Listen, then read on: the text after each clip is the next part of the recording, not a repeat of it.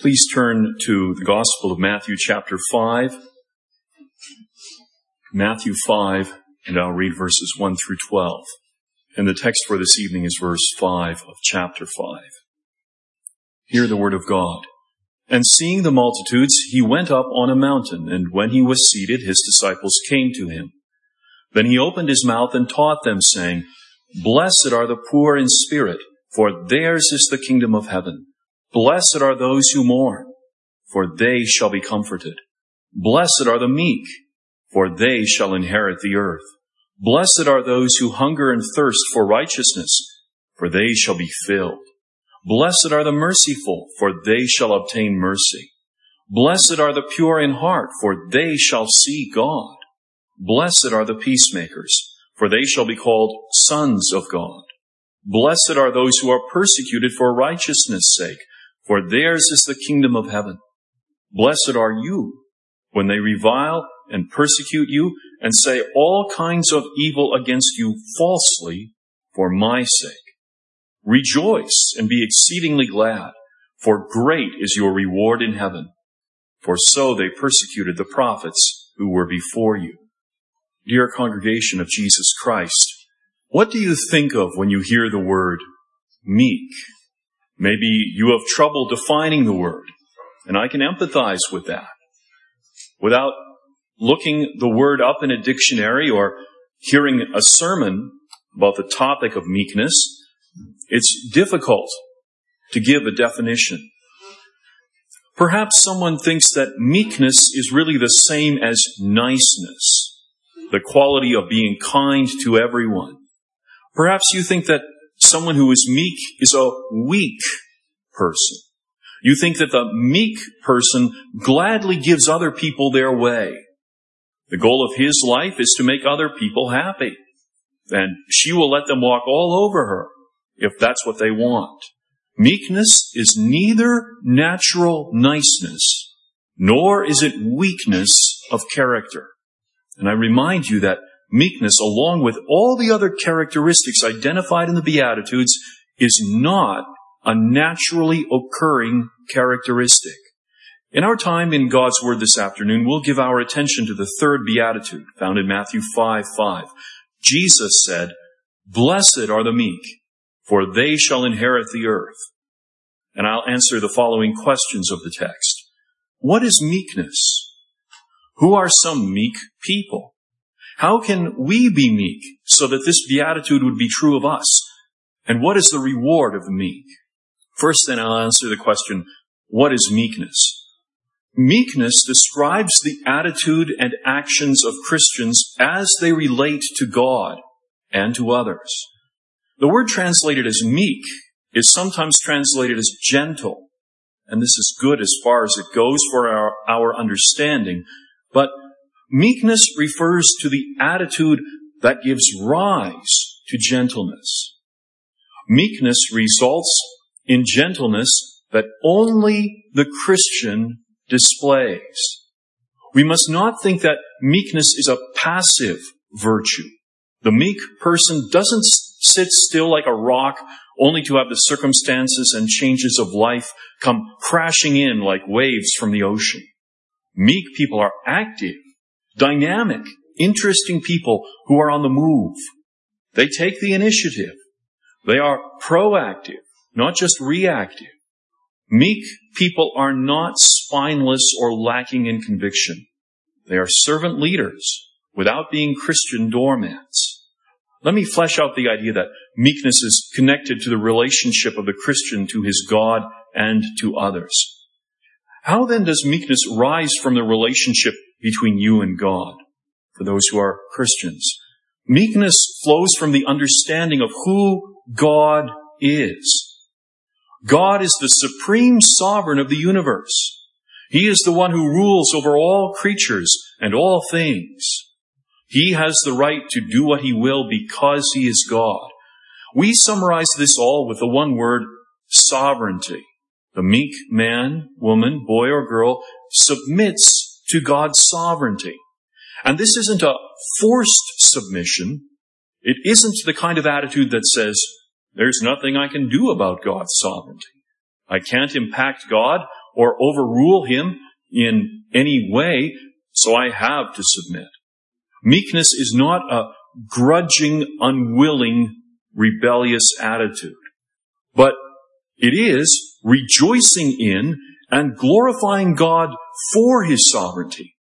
Who better than Almighty God to be in control of the universe? How right it is that God should be concerned with his own glory. He is God alone. Submission to God's sovereignty doesn't end in passivity or fatalism. Rather, it, re- it leads to true worship for God. Love for God, not only because of what He gives, but increasingly because of who He is. The meek person respects God. He is God and we are not.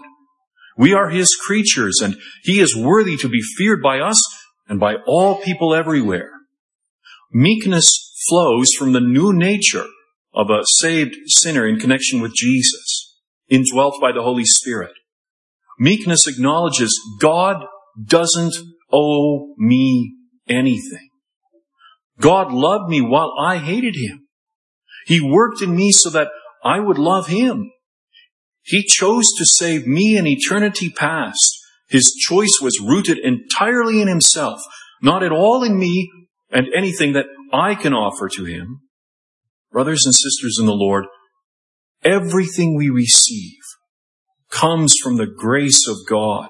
God lavishes blessings on us. He continues to love us and to act in great kindness to us. If you believe these things and you understand them, they give you the foundation for meekness. Meekness also impacts the interaction between Christians and other people. Instead of being quick to take offense, the meek person has a long suffering, forgiving, forbearing spirit. Instead of always standing up for his or her rights and the things that he thinks he's entitled to, the meek Christian will not insist on getting his or her way. Since love overlooks a multitude of sins, is not easily provoked, these things are aspects of meekness. In an argument, a meek person doesn't give as good as he gets. He doesn't respond with harsh, cutting words to pay the person back.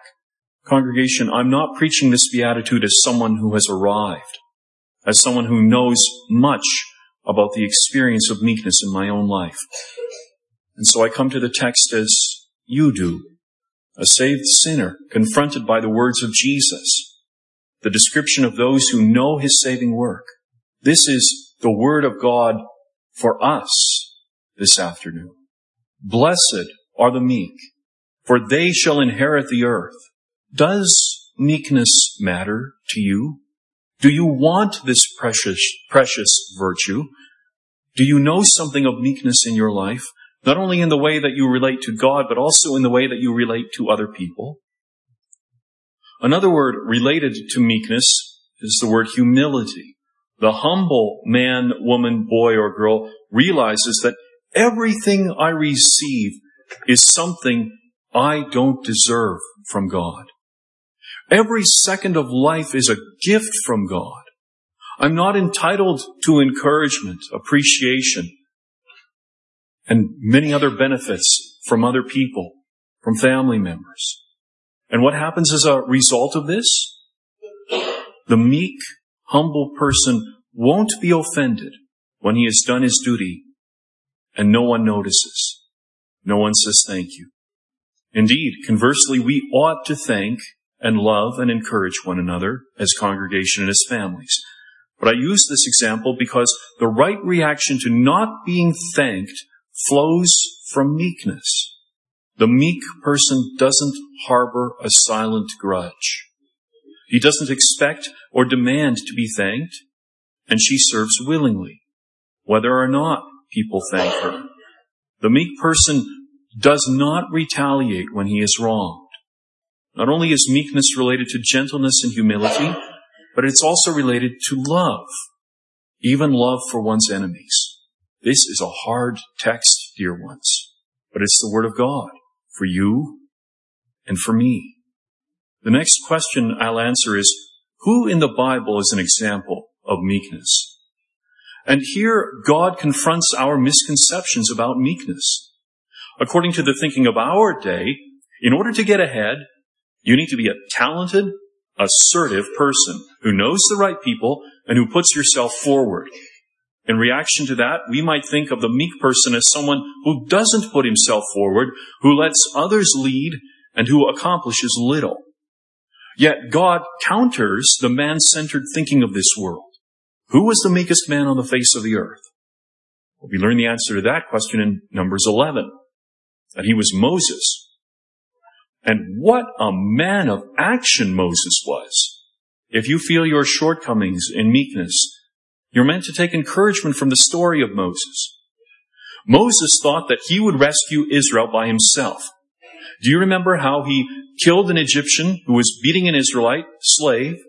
Moses needed to learn to act according to God's timetable and God's plan for Israel. Yet by the time 40 years have passed of being a shepherd in the wilderness, Moses thinks far less of himself and his own abilities. By the time the Lord comes to him to tell him now is the time and he's the one to lead Israel out of Egypt, Moses must be persuaded to obey God's command and do that work of deliverance. And what does Moses do? He brings God's message to Pharaoh, a wicked, most powerful king of the time. He says, Thus says the Lord God of Israel, let my people go, that they may hold a feast to me in the wilderness. Moses and his brother Aaron bring this message to Pharaoh again and again. The Lord sends plague after plague upon Egypt, and finally Pharaoh urges the Israelites to leave Egypt. What an example of Moses, of meekness Moses is when Israel is camped near the Red Sea and the Egyptian army is approaching from the rear. The people say, because there were no graves in Egypt, have you taken us away to die in the wilderness? Why have you so dealt with us to bring us up out of Egypt? Is not is this not the word we told you in Egypt, saying, Let us alone that we may serve the Egyptians? For it would have been better for us to serve the Egyptians than that we should die in the wilderness. How will Moses respond to these words? Will he say that the people are cowards and liars? Will he walk away from them since they have turned against him so quickly? No, congregation.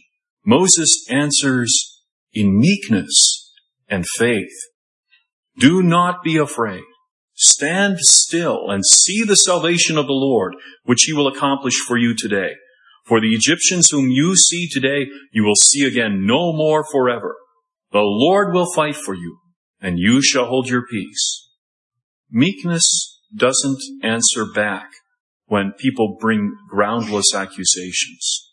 And yet the meek person knows when it's the right time to get angry. Do you remember how Moses came down from Mount Sinai to find the Israelites worshiping the golden calf and engaging in all kinds of immorality? What did he do then? He threw down the tablets of stone and smashed them. He arranged for the idol worshippers to be killed. He ground the golden calf to powder. He threw it into the drinking water and he made the people drink it. Moses knew that this was the right time to get angry. He got angry for God's sake. And what happened the next day? After he got angry, the next day Moses was in God's presence interceding for Israel. And listen to what he says. Oh, these people have committed a great sin and have made for themselves a God of gold. Yet now, if you will forgive their sin, but if not, I pray, blot me out of your book which you have written. That's meekness, dear ones.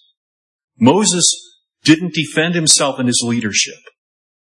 When Miriam and Aaron rebelled against Moses, they belittled Moses for marrying a black woman. That's really the first example of, of racism in the Bible. And God clearly shows us what he thinks of racism. He punished Miriam by turning her white with leprosy. And what happened then? Immediately, Moses interceded for her. He asked the Lord to heal her. And the Lord answered his prayer. You can read about that in Numbers 12. Many times Israel complained. And many times Moses didn't answer back. How did this great change happen in Moses' life? How was he changed from a man who thought he could do it all himself into a man consumed by the glory of God and the honor of God? It happened because God the Holy Spirit did this work. God saved and sanctified his people in the Old Testament just as he does today. God did it for Moses, and he is able and willing to do it for you too. For you who see the pride in your heart, the ugly sin of selfishness and a critical spirit.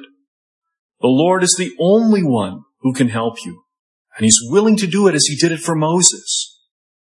God helps people who can't help themselves.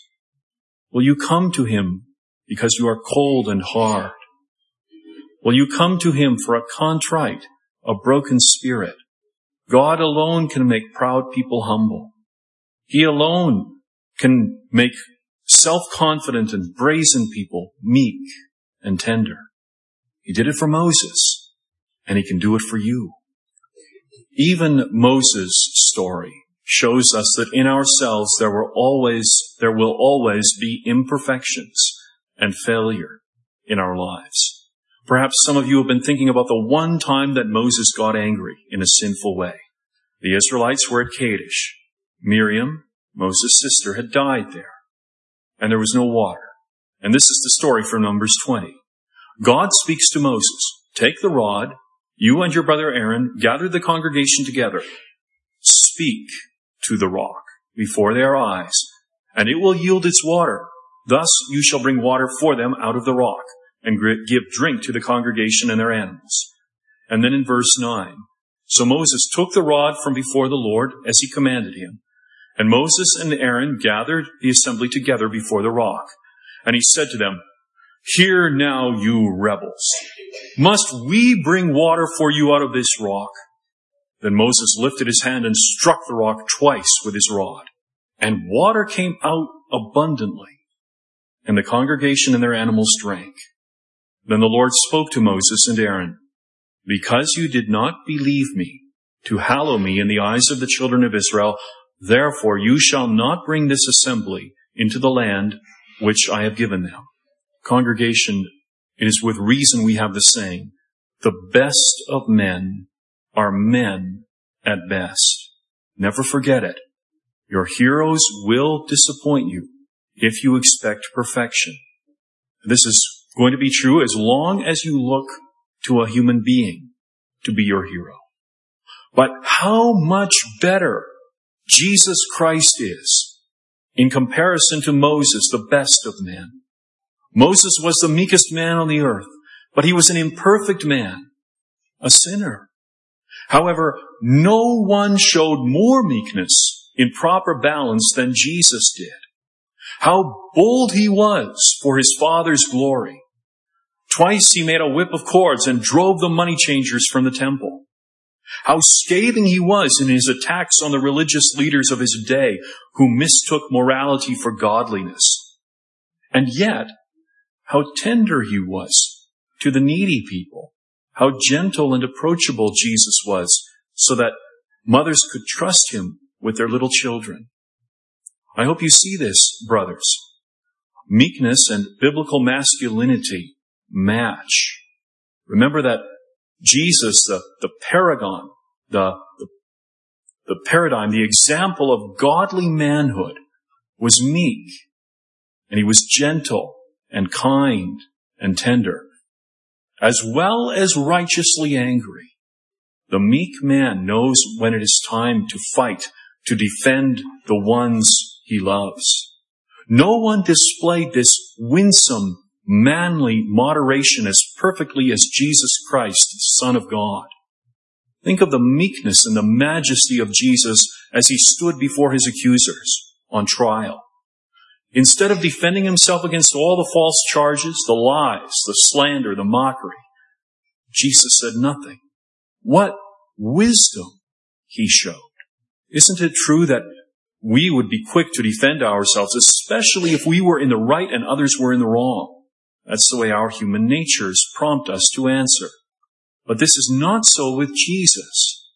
He is meekly, sinlessly silent. We can admire the meekness of Jesus and seek to imitate the example of Jesus. But this will be of no help to us. This will only, only confront us with the perfection of Jesus and our own sins and shortcomings. We know we ought to be meek, for Jesus has taught, taught us the beauty of meekness. But on our own, by nature, we don't want to be meek, and we can't be meek. But there is good news. Jesus was meek not only to be an example, in fact, not primarily to be an example. Jesus was meek in order to be a savior. So many times in our lives, before we act, someone could hit pause and the person could ask, will he or she react in meekness here? And how many times after we react, the answer to the question would be no, not at all. But this was never the case with Jesus. He always acted as he should. When it was right to speak, he spoke. When it was right for him to resp- reprove, he reproved. When it was right for him to be angry, he was angry. When it was right for him to be tender, he was tender. By his death on the cross, Jesus paid for the many, many times that his people should be meek but are not. By his life, Jesus covered our pride with his humility, our harshness with his meekness. There is an ample, inexhaustible supply of virtue, yes, of meekness too, in Jesus. Dear ones, this was a convicting sermon for me to write some years ago, and I'm sure it's a convicting sermon to hear. If you sense your lack of meekness, you see how far short you come of this beatitude. Don't stay in your conviction and don't despair. Your conviction can't save you. Your conviction can't sanctify you if you are a Christian. But Jesus can. He is able to save everyone who cries to Him for mercy, everyone who looks to Him in faith, and He is willing to save you if you believe in Him. There is such power in Jesus' life and death that not only will he credit you with perfect meekness when you believe, but he will send the Holy Spirit to work in your heart so that you would have desires for and evidences of meekness in your life too. It's true that God's sanctifying work is a process. And God's people experience slow change more often than not. And yet, more and more, the lives of God's people are characterized by meekness and less and less by pride. And if it's so in your life, you don't have to advertise your meekness. You don't have to tell others about it. Meekness is one of those virtues that we don't sense in ourselves, but others can see in us by the grace of God. And what is the reward of the meek? They shall inherit the earth, Jesus says. At the end of time, God will renew the heavens and earth. They will be perfect, flawless, sinless, holy places, and the meek will inherit them. The proud, the self-sufficient, the wicked may never enter there. But the meek are welcome. Yes, the meek will inherit that land. Their title to the land is as secure as the word of God. The meek ones alone shall live there. They and they only may be there. Just as the inheritance willed to a child is certain, so the inheritance of the new heavens and the new earth is certain. God has willed that the meek will inherit the earth, and unlike every other maker of a will, God lives to ensure that his will is carried out. The proud self-promoters of this world focus on this life and everything they can gain here and now.